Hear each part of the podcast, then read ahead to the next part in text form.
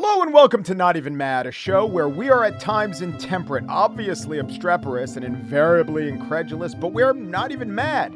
Today we speak of an oath keeper conviction, Christian graphic design disinclinations, and iffy laptop revelations. We promise to relish the disagreement because we are not even mad.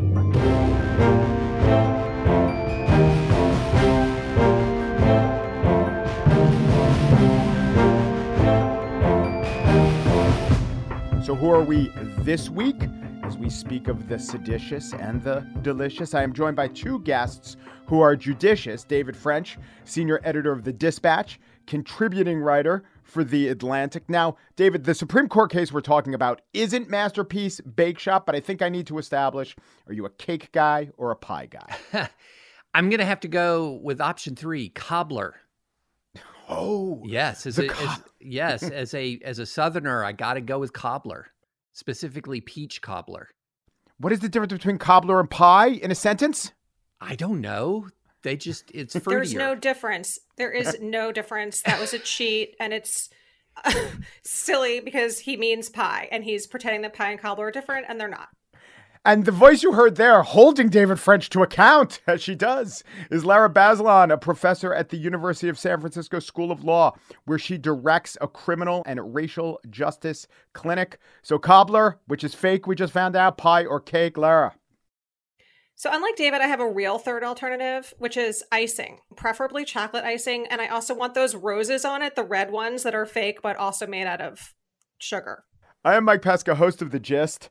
I would say uh, cake almost all the time, except pecan pie, which is the pie of cakes. And my least favorite cake is pineapple upside down cake, which is the cake of pies. Anyway, let's go not to a bake shop, but to another Colorado case with maybe a similar issue. David French, take us there. All right. Well, to introduce this topic, let's start with Justice Ketanji Brown Jackson and a pretty interesting hypothetical question that she asked during oral arguments this week at the Supreme Court. My dearly departed grandmother was clear that she only wanted to provide this kind of nourishment for people who share our same religious heritage. So I call these products Grandma Helen's Protestant provisions. With that hypothetical, where she talked about a fictional woman named Grandma Helen who was making food only for people who really agreed with her religious point of view, Justice Ketanji Brown Jackson highlighted a key question at the heart of a Supreme Court case called 303 Creative versus Elenis. What is the difference between providing a service and engaging in speech? Lori Mason owns 303 Creative, a website design company. She hoped to design wedding websites, but she won't design websites that celebrate messages or events that she finds objectionable, and that includes same sex weddings. The state of Colorado says that she's violating Colorado's public accommodation statute, which requires businesses to provide services to people without regard to, among other things, their race, sex, sexual orientation, or disability. Mason says she doesn't discriminate on the basis of status. She'll happily serve any customer who belongs to any protected class under Colorado law. She just won't say whatever they want her to say. But is designing a wedding website the same thing as engaging in speech, or is it more like providing a service, such as making food for a wedding or providing chairs for the reception? I think Lori Mason is engaging in protected speech, not providing a service. My colleagues might disagree. So, Lara, I'll throw this to you directly. Do you think Lori Mason is engaging in speech or providing a service, or is that the wrong question entirely? How do you see this thing? Oh, David, I don't even know the ways to count how we disagree here. No, that's not the right question. No, she's not engaging in speech. There were so many hypotheticals thrown out in this oral argument, some of which were quite frankly offensive. And we could spend the whole show talking about them. But my point is, they were bandied about with such vigor because there were no underlying facts. There's no harm, there's no facts, there's no trial. This woman never made a website. So, my first question is why was this case even accepted by the Supreme Court? It just smacks of them having a very specific kind of agenda because, as I said, it's completely hypothetical this idea that she'd have this website that a gay couple would ask her to provide this service and it's a service. It's not her engaging in speech. It's her essentially having a website template that she's offering to the general public which is why the colorado law comes into play. But then if we put all of that aside you know you had indicated in your opening remarks that this is different or could be distinguished from say baking a cake. But as we all know, we had Masterpiece Cake and it didn't go the way the conservatives wanted. And that was the exact issue. The court ended up disposing of it on other grounds. I feel like this is kind of an end run with the idea that they have simpler facts, which is to say almost none. And then they get to play with hypotheticals for a long time and then do what we all know they're going to do, which is decide six to three that this is protected speech and essentially sanitize what I see as LGBTQ bigotry.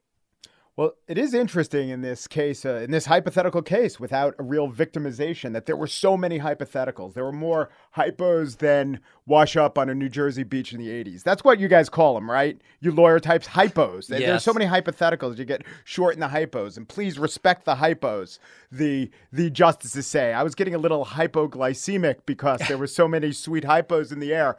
Some of them were great. I found some of the hypos entertaining, not so many of them perfectly illuminating.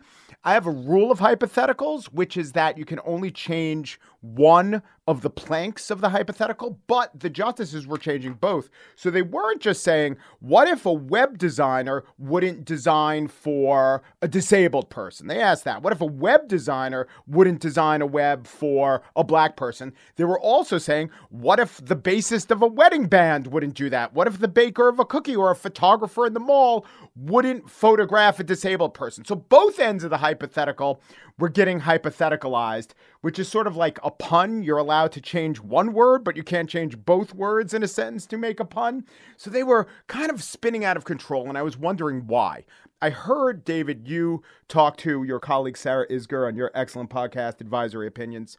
And I recognized a lot of what you were saying, your frustration, because your thesis was essentially that the justices were acting like a Senate confirmation, kind of right. grandstanding and trying to put horrible hypotheticals or horrible situations in the mouths of the lawyers, and the lawyers knew to take it or not take it, but they weren't exactly following the law.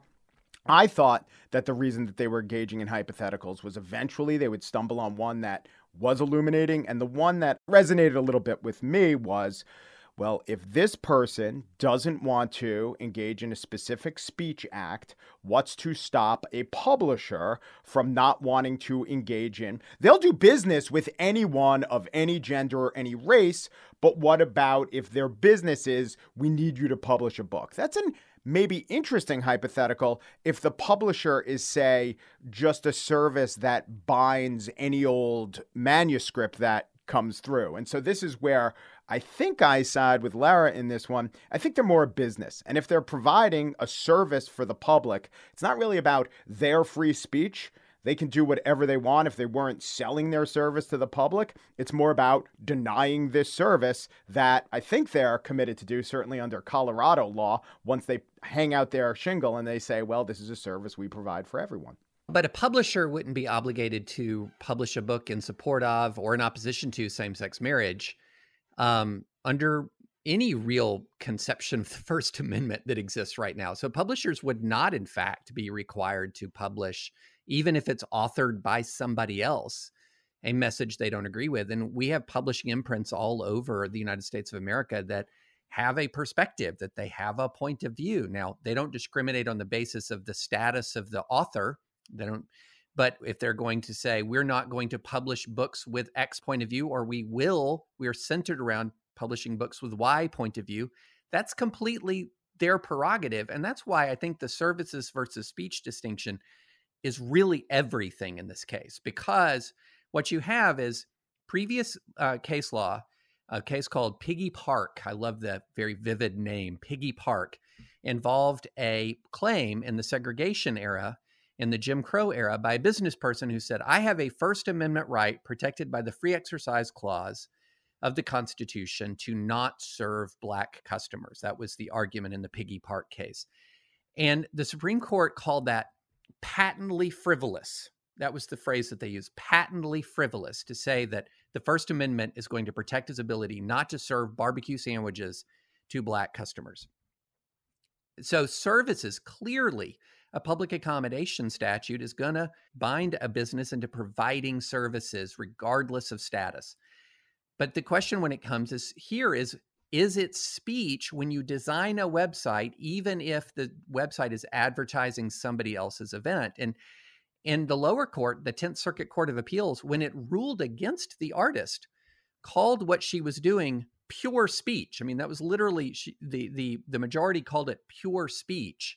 And then uh, said well no but we can compel it anyway under this really wild theory that said that well, every artist is kind of a monopoly in their own work, and that there would be a compelling governmental interest in sort of cracking open that monopoly. Very weird. And it was telling that nobody was defending, not even Colorado was defending that 10th Circuit opinion.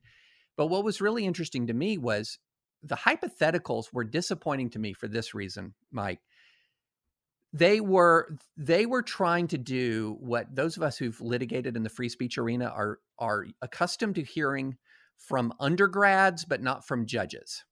And what undergrads will typically do is they'll say what you mean is if your argument wins then and then they'll talk about some person who engages in horrible speech terrible speech. What you're saying is that they should have the ability to speak too. And it's sort of a way that tries to make you look awful by sort of saying, well, if your legal principle wins, terrible people will get to speak. And that was a lot of the hypos, which is not the way free speech arguments go. Um, free speech arguments in a sophisticated legal environment don't involve, oh, oh my goodness, if you win, terrible people will get to speak. Um, many of the most potent free speech cases that have ever been uh, crafted have involved protecting the rights of really bad people to speak. Uh, that's not the way this is supposed to go. And that's what was so disappointing and why I compared it to a Senate hearing. It was almost like they were saying to Kristen Waggoner, the advocate for 303 Creative, or flipping it around to the advocate for uh, Colorado. Um, look at the terrible people are going to win if you win. Just to look back at some precedent from the court, I'm curious to know how you distinguish the fair case where the issue was whether or not to allow military recruiters on, I think it was Harvard's campus because the Harvard administrators objected or the students objected to having the military there. And the question was, are you forcing the campus essentially to speak by hosting military recruiters? And I think it was the Roberts Court said, no, you're not. This is really just about you being a venue for these folks to come and give their point of view, and the students are free to sign up for ROTC or not. And since we are now in the land of hypothesizing, I guess to me, it's not an analogy between this woman's website and a publisher. It's more about does the paper company get to decide? Because it's really that anodyne. You're really providing this skeleton upon which people drape the clothing, or in this case, the wedding invitation. So I guess that's the first question I have for you. And then the second question is you just said that the logical extension of this is essentially more bigotry. And there really isn't, in my opinion, any way to draw a line if this is truly speech, then you're absolutely right. You can not have to design websites that promote the unions of disabled people or interracial couples. And I guess I'm just not really sure why we're carving out this huge exception for a law that was designed specifically to say if you hang up a shingle and provide a service, you have to provide it to everyone. Well, first, let's be really clear. The facts are not that she denies service to gay customers. The facts are that she, in fact, welcomes customers of every background, uh, of every category protected by the um, Colorado Public Accommodation Statute. So she welcomes all customers. She just doesn't welcome all messages. And that's a very different distinction, say, from Newman Piggy versus Piggy Park, which said we don't welcome this category of customers and that's a, that's a different thing from saying we welcome every category of customers but we will not design a website that advances a message that we disagree with. And when you talk about can i not... just interrupt you for one second to ask you a question but to follow up on what you just said? I i can follow you but going back to this fair case that's sort of like saying okay military recruiters you can come here but you can't talk about recruiting people. We welcome you here, but we don't welcome your message. I mean, what's the distinction there? Well, I think the distinction, I think you're looking at the wrong case. The correct case here is the Hurley case, which involved a parade by an Irish American group, and an Irish American LGBT group wanted to participate in the parade. And the Supreme Court said no, the parade itself is an expressive occasion that has a particular message that the parade organizers want to be communicated in this expressive event. And uh, essentially, this case is even beyond Hurley because they're saying we don't just want to be included in the parade, parade organizers. We want you to help us write our own banner and use your artistic ability to create the banner that we want to use in the parade. And I think that case is much more applicable. I think honestly, the fair case, the fair case has a lot of problems. My one of my concerns for fair from the beginning was that the hovering over fair was not this was not a pure free speech analysis. It was hovering over fair was the national security interest. In other words the parade of horribles. And that's when you when you have the parade of horribles that begins to overcome the free speech interest that's when you start to have a lot of bad law in free speech and so that's that's what i'm concerned about with 303 creative with all of these hypotheticals which by the way they were all hypotheticals. They were not examples taken from real life of other states that don't have the same public accommodation statute that what has occurred in other places none of that stuff that we know of that was was subject hypothetical has occurred really that we know of anywhere else so they were just making this stuff up and and that's that's one of my concerns with the hypothetical style of argument which lara i'm i'm not sure how much it frustrated you in law school but it frustrated me to no end that we would spend hours talking about not real world circumstances to resolve real world disputes. Right, right. And that frustrated me with this case. There are no black Santas uh, letting black kids with Klan robes sit on their laps. What the hell are we talking about?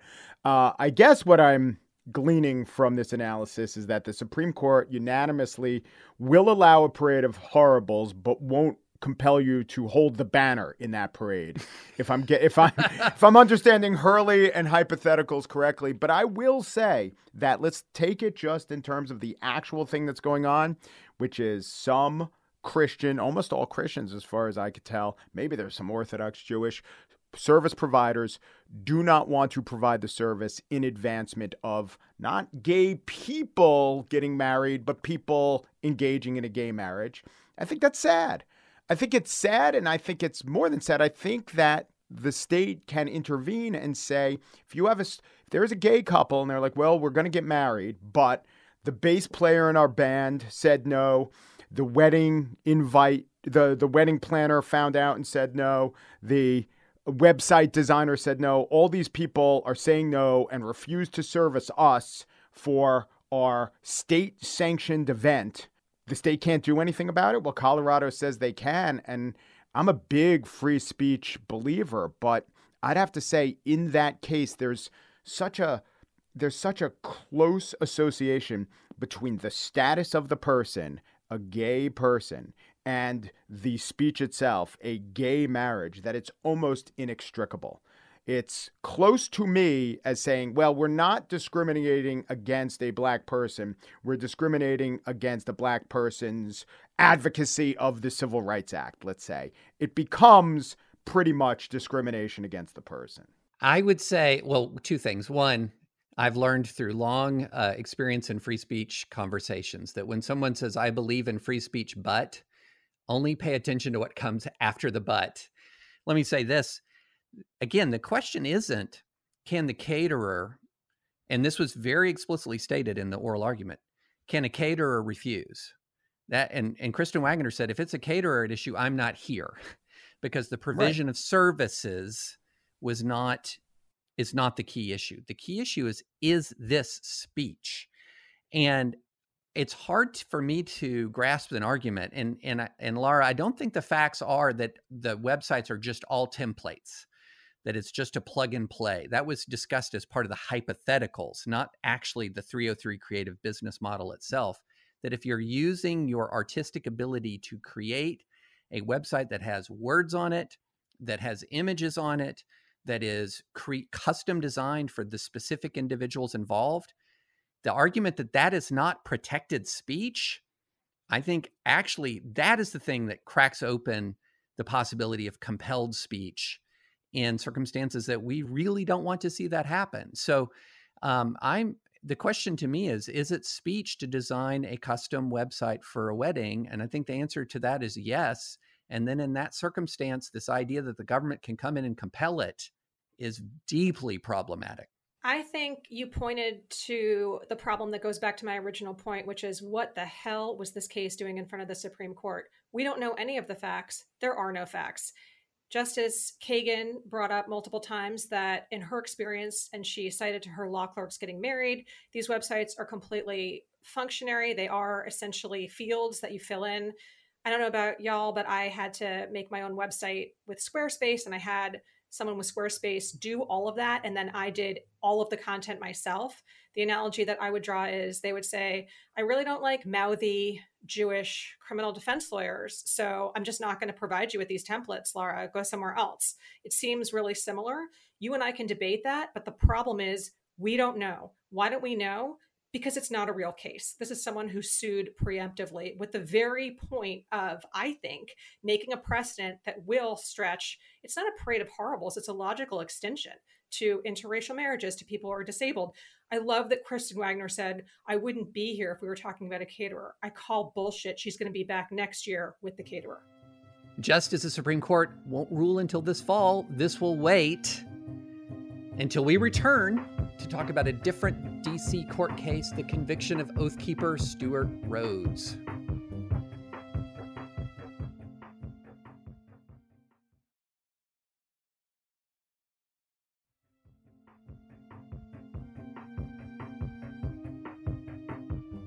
Welcome back to Not Even Mad. Here is Edward L. Tarpley, defense attorney to Stewart Rhodes, right after the Oathkeeper leader was convicted of seditious conspiracy by a Washington, D.C. federal jury. We feel like that um, uh, we presented a case which uh, showed through evidence and testimony that uh, Mr. Rhodes did not commit the crime of seditious conspiracy. Uh, there was no evidence introduced to indicate that there was a plan to uh, attack the Capitol. Rhodes is the Justice Department's biggest scalp thus far. He and his Oathkeeper co defendant, Kelly Meggs, were the first to be convicted of conspiracy in the January 6th attacks. Nearly everyone else went down on far less serious charges of civil disorder, assault, remaining in a restricted area, and, my favorite, illegal parading. And it's not just any old conspiracy, it's the really bad kind, a seditious conspiracy. And that means a plot to overthrow the government. Rhodes is facing a far longer prison sentence, a maximum of 20 years, although it's likely to be much less than those meted out to the few convicted of violently assaulting the police. And yet, Stewart Rhodes didn't go inside the Capitol building. He didn't order any oath keepers to enter the Capitol building. And as you just heard his lawyer say, there wasn't any evidence that he formulated a specific plan of attack.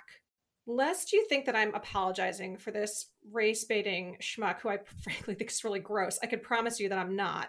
He won't be missed by any of us who live in the world of the sane. But the verdict against Stewart Rhodes unsettles me as someone who has defended people in federal court, looking at extremely long prison terms just because I think about how relatively easy it would be to prove almost any case of seditious conspiracy. I say that knowing that the government doesn't bring them that often, but they could, and the people that they could bring them against worries me. For example, people protesting in Black Lives Matter. So, David, you're a lawyer and a civil libertarian. Are you at all concerned about this verdict? I'm going to say that it does concern me. Uh, as we just went through, I'm a big believer in free speech, including speech that I'm really going to dislike. And one of the things uh, that is abundantly clear about American free speech law is you can advocate for the overthrow of the government. The, that's protected by the Constitution of the United States. You can sit here, you can you can engage in a lot of speech designed to motivate people to overthrow the government. Um, there's even famous case involving somebody who said during the height of the Vietnam War, if I'm drafted and I get a rifle, first thing I'm going to do is shoot President Johnson. Protected speech, protected speech. So there's a lot of protection for the ability to criticize the government and to criticize even the American system itself and to advocate for the the overthrow of the American system. And there are good reasons why we do that. You know, um, the the famous abolitionist Frederick Douglass called free speech the moral renovator of society and government. Uh, it's called the dread of tyrants, and this is when he was um, asking for Boston to be opened up to abolitionist speech.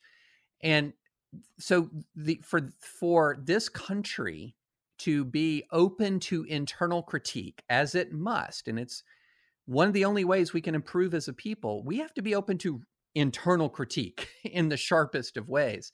Now, when that turns into aiding and abetting actual criminal activity, that's when you're going to draw the line. And would this case have been brought but for the January 6th attack? And I think the answer to that is no. No, it would not have been brought but for the January 6th attack. Well, then you might be listening and say, well, but there's the January 6th attack, David. that doesn't that change things? Doesn't this mean that there was something more than just posturing and LARPing and all of this? That there was actual planning? Yes, maybe. Yes, maybe. And and and that's but I'm not yes for sure on seditious conspiracy. And I, and I do think that on appeal, the really interesting question is going to be did the prosecution prosecution sufficiently tie A to B? Did it sufficiently tie all of this talk about overthrowing the government, all of everything, to the actual violent attack on January 6th? If the reality is that the, the, the attack on January 6th and all of the alleged seditious conspiracy, they were sort of more like two ships heading in the same direction, but one ship went into the Capitol and the other one didn't I think that that's not seditious conspiracy. But if that there was a sufficient tie between all of the alleged planning and the actual entry of the ship, so to speak, into the Capitol, then you've got seditious conspiracy. But it is not. I, I to me, it is not uh, open and shut at all that this is actual seditious conspiracy. And I do think people who have free speech concerns should, in fact, be paying very close attention to this and and holding the DOJ's feet to the fire in showing that this was actual what we had was actual conspiracy and not just inflammatory speech. So it does seem that they had some plans, and I think what reading this as uh, from my jury box of my you know uh, breakfast table while I read the coverage. It did seem what the government was alleging and proved, according to the jury, is that there was something of a free floating conspiracy that didn't exactly say the exact form the conspiracy would take.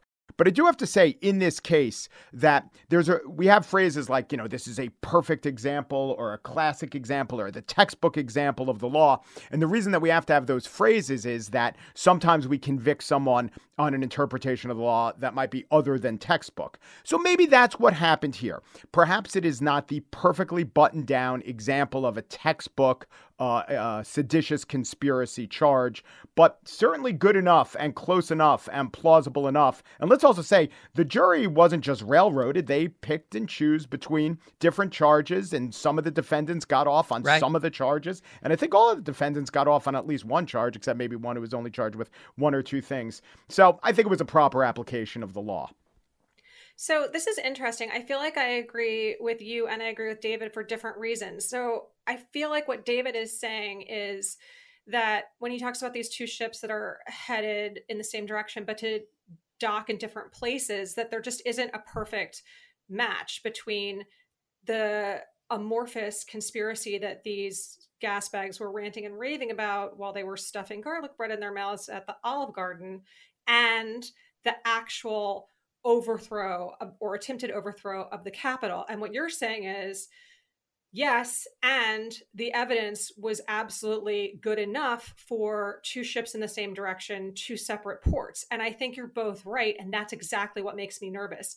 It's how easy it is to prove a case like this when the idea of seditious conspiracy is so amorphous that it doesn't actually have to be a specific plan that was designed and placed into effect by the same actors. And federal law absolutely allows that and always has, which is why this has always made me nervous. I just feel like the potential for overreach is enormous, especially with precedents like Stewart Rhodes, who's just this odious human being. And as David says, these cases often turn on odious people saying and doing odious things. So who's next after him is kind of where my mind goes. And maybe it's not someone so odious, but someone who the government really and truly despises, and they can do this amorphous mismatch and get away with it. And to David's point about the Court of Appeals, I think it's going to be a slam dunk upholding the verdict for the government on appeal in the DC Circuit because the statute, at least as I read it, is so permissive. Yeah, except so permissive and so easy to get a conviction. Except you have to have a set of circumstances where there's actually sedition and when there is actually, or, you know, far down the road of an overthrow of the government and a person loudly and vocally and over and over again advocating for it. What I suggest is that if at the time someone said, uh, I think President Johnson should be shot, if then President Johnson were shot, and it turned out that the guy saying, I think President Johnson should be shot, had a group called the President Johnson Shooters who trained for the general idea of shooting President Johnson, I bet that case law might be different. Oh, for sure. I mean, if you actually have, if, if you can actually outline the conspiracy and the attempt and Absolutely. Um, the the question. It seems close, like that happened here. Well, but see, this is where some of Lara's facts are interesting. That he didn't go inside the Capitol be- building. He didn't order the Oath Keepers to enter the Capitol. He didn't formulate a specific plan of attack. So normally, if you're talking about, say, in a a bank robbery case, for example, where you actually prosecute somebody for an attempt before there is uh, an actual robbery, let's say, for example, then you're often going to have evidence of we have there's our specific plan of attack. Here was the we're doing it in such and such time. Here's our eh, here is the here is the a the b the c the d the e and the f. And what ends up happening on january 6th and look i am not saying he doesn't deserve to be convicted. I am saying that this there are elements of this story and elements of this case that are pinging my civil liberty side that say there are parts of this that are that are worrisome. And so if you yell about that you you want to take the country back, you've got your weapons cache, you've got a bunch of your guys there, and you you've really put them in this position where in my view the question was really realistically more was this going to happen no matter what or did the oath keepers who were there because of all of the things that he said then join into this mob surge. And the fact that they joined into this mob surge, did that mean the seditious conspiracy was underway and sort of their concrete attempt to complete it? Or was this something where they were there venting, yelling, screaming, LARPing, and then the mob surge occurs? And, you know, and under both circumstances, they should be prosecuted. So nobody's sitting here saying that there shouldn't be a prosecution, particularly of the people who entered the building, right? But under what what is what is that prosecution? When with Stewart Rhodes, how much responsibility does he bear for the stack that is was taking that was going in there? Was this stack going in there no matter what, or did the stack go in there because the mob surged? How much does that matter? Um, and because of the gravity of a seditious conspiracy charge, I want to see the Court of Appeals flesh this out with extreme particularity. And I would just say the R and P in LARPing should stand for riot planning, not role playing. right. That's what they were doing. yeah. We are now going to move on to last but not least topic number three the Twitter files, starring Matt Taibbi and Elon Musk. See you back in a moment.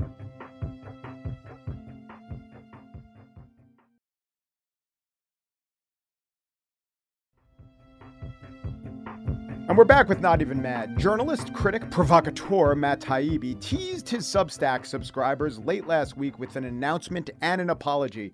Quote, it's about to get weird in here as he unveiled what he called the Twitter files. Working with Twitter's current management, i.e., Elon Musk, presumably, Taibbi discussed that site's October 2020 decision to suppress access to a New York Post article about the contents of Hunter Biden's laptop.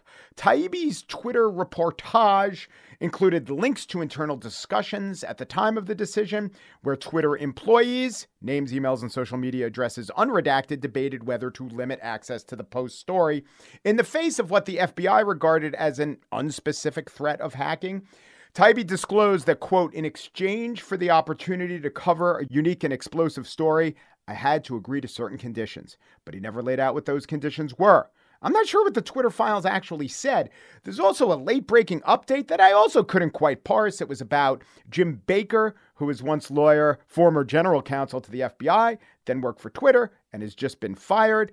I don't really get it. At least we do know what the Trumposphere and many conservatives say the Twitter files say. Here's Tucker Carlson with that thesis statement. What we learned on Friday is that big tech works aggressively and in secret with government agencies to subvert the outcome of what the rest of us assumed were free and fair elections. Mm, I don't know. But we do know that there was some truth to the Hunter Biden laptop story. Hunter Biden did leave his laptop behind for repairs at a Delaware shop. The FBI was alerted.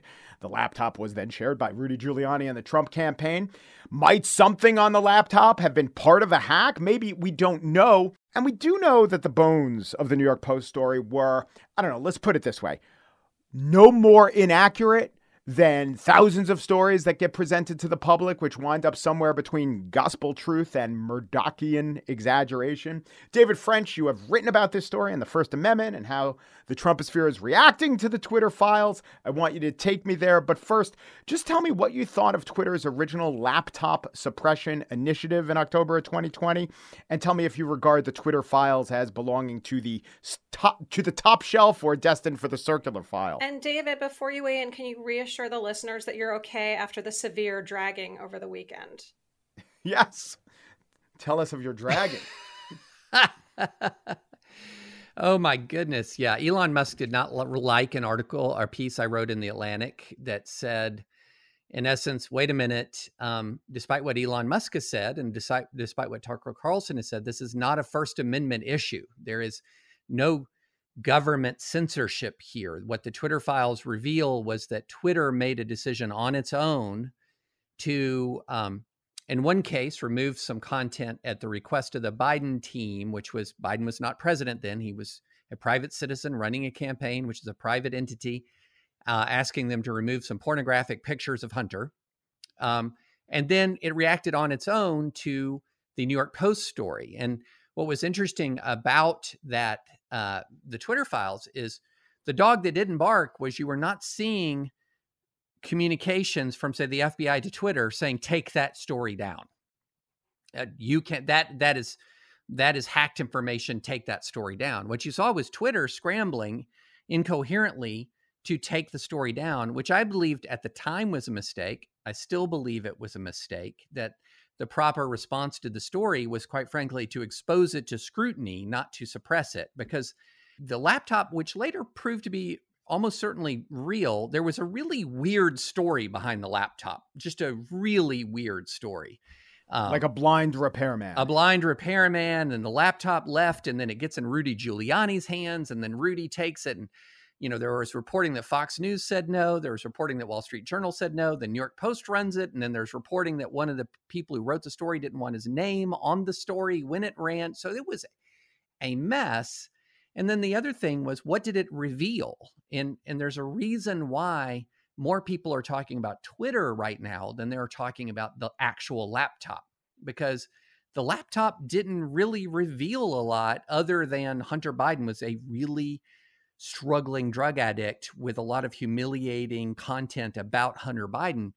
But the part about matching Hunter Biden's, uh, you know, career sort of as a making money off his last name with his father, that part was really lacking.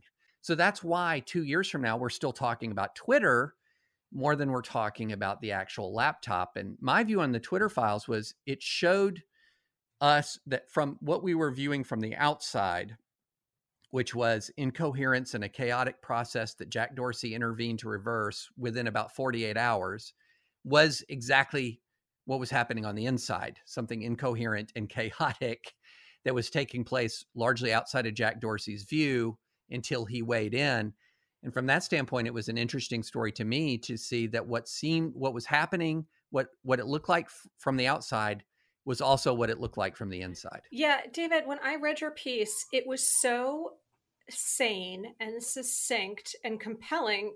I couldn't understand why the reaction from I guess mostly right side Twitter was the way that it was. And maybe you can talk about that because I feel like it's interesting in and of itself.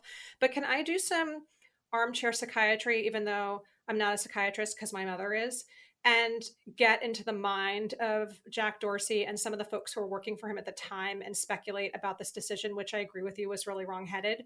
I wonder if they were worried essentially that they were going to be the James Comey of the 2020 election. And by that, I mean, obviously, as we remember, in 2016, there was this October surprise where James Comey told us that the contents of yet another really disturbed man's laptop, that would be Anthony Weiner, might contain some extremely damaging information about then presidential candidate Hillary Clinton. And a lot of people believe that the election really was essentially decided because Jim Comey made that disclosure, and it ended up, of course, being a complete nothing burger. I think we can argue about whether that was outcome determinative, but it certainly didn't help in an election that was extremely, extremely close. Yeah, I think that's exactly what was going on. I think it's a, a similar calculation was made by Comey. What if I get this wrong? And eh, Trump won't win, so yeah. I'll just uh, issue this proclamation. And let's just say Jack Dorsey do, does seem to be mostly cut out of the decision making, which is maybe interesting from internal Twitter dynamics perspective. But they're saying, okay, if we're right and this really was hacking, then we're fine, we're golden. If we're wrong and Biden wins, well, that's where we are right now. And I guess Matt Taibbi writes a story that we're saying is mo- mostly exculpatory. But if we're wrong and Trump wins, we're screwed. We're screwed if we put this up on the web and Trump wins. We will never hear the end of it um, if we allowed some hack story on on our website that you know maybe doesn't even have to decide the election just has to have enough fuel that people can point to us and say you were warned and you still decided the election. So that's why they did what they did. They had a rather poor process. I would say that tucker's point of claiming that the election wasn't free and fair it was reposted. The post story was reposted two days later. You know, Jack Dorsey came in October 16th. The post story was up for everyone to see. Good people poked holes in it, pointing out that not even the first or second string New York Post writers wanted to touch the story and that Bannon really was playing it as an October surprise. But, you know, I also think, uh, uh, I want you in here in a second, David, but to me, this thing has become it's very interesting it is a little like the ring from lord of the rings that whoever possesses it gets so uh, warped that they have that they're always shown to be in extremis which is to say as soon as you get a little part of this story right, aha, there really was a laptop, that side goes way too far and say, and you stole the election. And as soon as one side says, aha, you're going too far by printing this unsourced story, you have egg on your face by, you know, doing this, making this very poor decision based on uh based on a misinterpretation of free speech that I think does rightly open you to charges of partisanship. But please, David, go ahead. Lara put some things on the table for you to address. Yeah. Uh, so it, it's a really interesting question. Why is there not just a, such an interest in the story, but an emotional attachment to a version of the story? So that if you break ranks on the version of the story, you're going to be pummeled. so the the to understand what the psychology of what's happening, it's understand the psychology of the election denial and sort of the the substance of the election denial movement on the right. So you have sort of the hardcore version of this, which is the wild, smartmatic Dominion Italian military satellites, ballot dumps sort of argument that is the wild conspiracy theory stuff that a lot of Republicans don't buy but then there's this other version that says Donald Trump was robbed by an, a, an election that was rigged by big tech. And the cornerstone of that case is this that Twitter, at a decisive moment when there was a humiliating story for Joe Biden, shut this thing down demonstrating A, big tech's bias, and B, big tech's power, because the bias impacted the outcome of the election. Now, my position is the censorship was bad, but it backfired. It actually gave the story far more resonance than it otherwise. Streisand effect stuff. Streisand effect stuff. That it, and interestingly enough, uh, Philip Bump at the Washington Post had this really interesting piece where he talks about how w- looking at the actual search interest for Hunter Biden, and it peaked well after Twitter locked it down. So Twitter locks down the story, and then I can tell you, right wing media exploded over that. And so all of a sudden, interest in the story spikes dramatically. And so my position is yeah, what Twitter did was bad, but it wasn't actually at the end of the day a demonstration of Twitter's awesome power. It was an illustration of the in, how ineffectual and how often counterproductive even to your stated goals, attempts to censor information are in a free society. Um, there's this phrase that comes up a lot in, in censorship context called um, the lure of forbidden knowledge. In other words, as soon as you know or hear that there is something that so and so doesn't want you to see, what is your response? Oh, I want to see it. If they don't right. want me to see it, I want to see it. And so my position was that Twitter, what Twitter did was bad, but it ultimately backfired. It did not swing the election. It actually ended up amplifying the Hunter story. And how do we know that that the Hunter story wasn't much of a story actually? 2 years later, we're still talking about Twitter 10 times more than we're talking about what was actually on the laptop because what was actually on the laptop was not earth-shaking and was actually far less consequential than the Twitter decision and that decision ultimately backfired. And the reason, Lara, why that results in the kind of pile-on is because it there's two elements, remember, that big tech was biased and big tech is sort of all powerful and robbed Trump of the election. If you say big tech was biased, but you don't buy into the second part of it, then you're disrupting the narrative and and there is an enormous amount of narrative discipline that occurs on the right.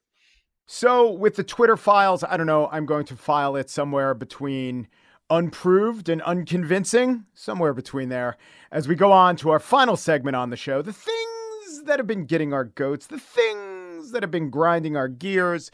These are our goat grinders interested to see what the. Uh, the salubrious outlook of David French brings us when it comes to goat grinders. Do you have one, David? Oh, I've got a goat grinder. Commercials in college football. Oh. Unbelievable, Mike. So we're about to get into bowl season and the college football playoff. I love college football. Some of these games go four hours and 15, four hours and 20 minutes. And I feel like it's two hours and 20 minutes of commercials. Once you notice it, you can't unsee it. And it's it is an absolute goat grinder. So come on, college football, do better fewer breaks in play make me happier. I deserve it. We all deserve it. It's not who cares what I deserve. We all, America deserves fewer commercials in college football. Well, luckily, we'll have a break from that when we get into the entirely uncommercialized U.S. F&G Sugar Bowl and Poulan Weed Eater Beef O'Brady's Bowl. Yeah. Lara, what is your go grinder? Well, I can't help but second what David said emphatically by pointing out two additional things. First, when these commercials come on, they're at a much higher volume. So they're literally splintering your brain. And second, the repetitiveness of them. And Mike, I truly hope that BetterHelp is not a sponsor of this podcast, but I swear to God, if I hear another BetterHelp ad on a podcast, I am going to throw my phone into the mm. wall. It's just agonizing. So, do you I think it's an insidious ploy to get people to seek out psychological counseling to instill psychosis in them yes. from their actual commercials? It's exactly right. It's making you feel bananas enough that you're going to pick up the phone and make an appointment with one of these online, probably unqualified, anonymous people. That's exactly what's happening. Or it's boomeranging, and you're just thinking to yourself, I, in no way, shape, or form, am ever going to talk to someone in a therapeutic context for the rest of my life. But, well, yeah. no. To answer to answer your question, BetterHelp is not, and I think now will never be an advertiser of this podcast. My go grinder is about not worrying. No, it's not. It's about the phrase no worries. This phrase is terrible. And I know it's a rough equivalent, a half a generation younger than no problem, but no problem rhymes essentially with nada. It's not a problem. We got it. We handled it. But to me, no worries puts the worry back on the person who is presenting the issue. I was recently at a restaurant and long chain of events, but a guy calls ahead to make sure that his breakfast was registered on time because the kitchen closes at 10:30. And he knew he'd be late and they said sure. And he gets there a little after 10:30. "Hey, where's my breakfast?"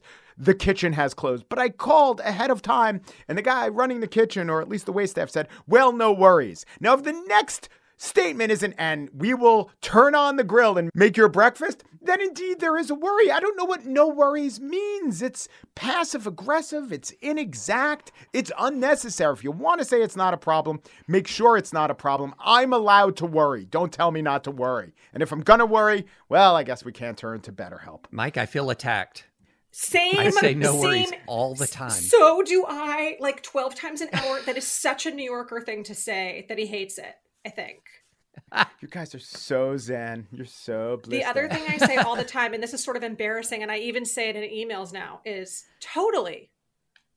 Is that going to be a problem? Yeah. No. Nope. Totally not. Totally, totally, Totally I can fine. deal with. If it's it, it's totalizing. But who are the no worries supposed to be directed to? Totally fine. No wor- and the Totally perfect, fine. No worries. I string The- those words together frequently. That is the perfect way, in my view, of diffusing someone else's anxiety about something is to say, totally fine, no worries.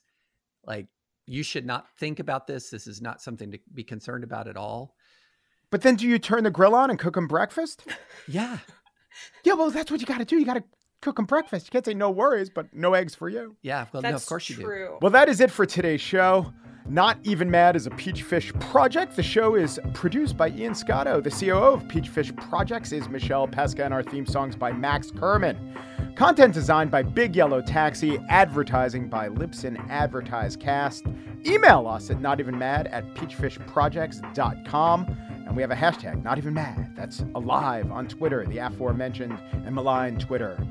Lara Bazelon and her clinical students will be headed out of state soon, where they will see her client walk free after almost a quarter of a century of wrongful convictions. Watch out Please, for that. please, please. Yes, David French's new piece on repentance amidst the Southern Baptist Convention's sexual abuse scandal is the latest topic of his newsletter, The French Press. And tune in to The Gist, where we'll discuss HBO, purveyors of excellent, high minded television, which all started with this show. What is the Beaver's mission? Why has he been brought here? We shall see. The authors of It's Not TV, The Spectacular Rise, of Revolution, and Future of HBO, tomorrow on The Gist. Please subscribe to Not Even Mad wherever you listen to podcasts. While you're there, give us a rating or review. Tell us about this iteration of hosts. We'd love to hear what you think. And until next time, we are not saying we're right. We're definitely not saying you're right, but we are not even mad.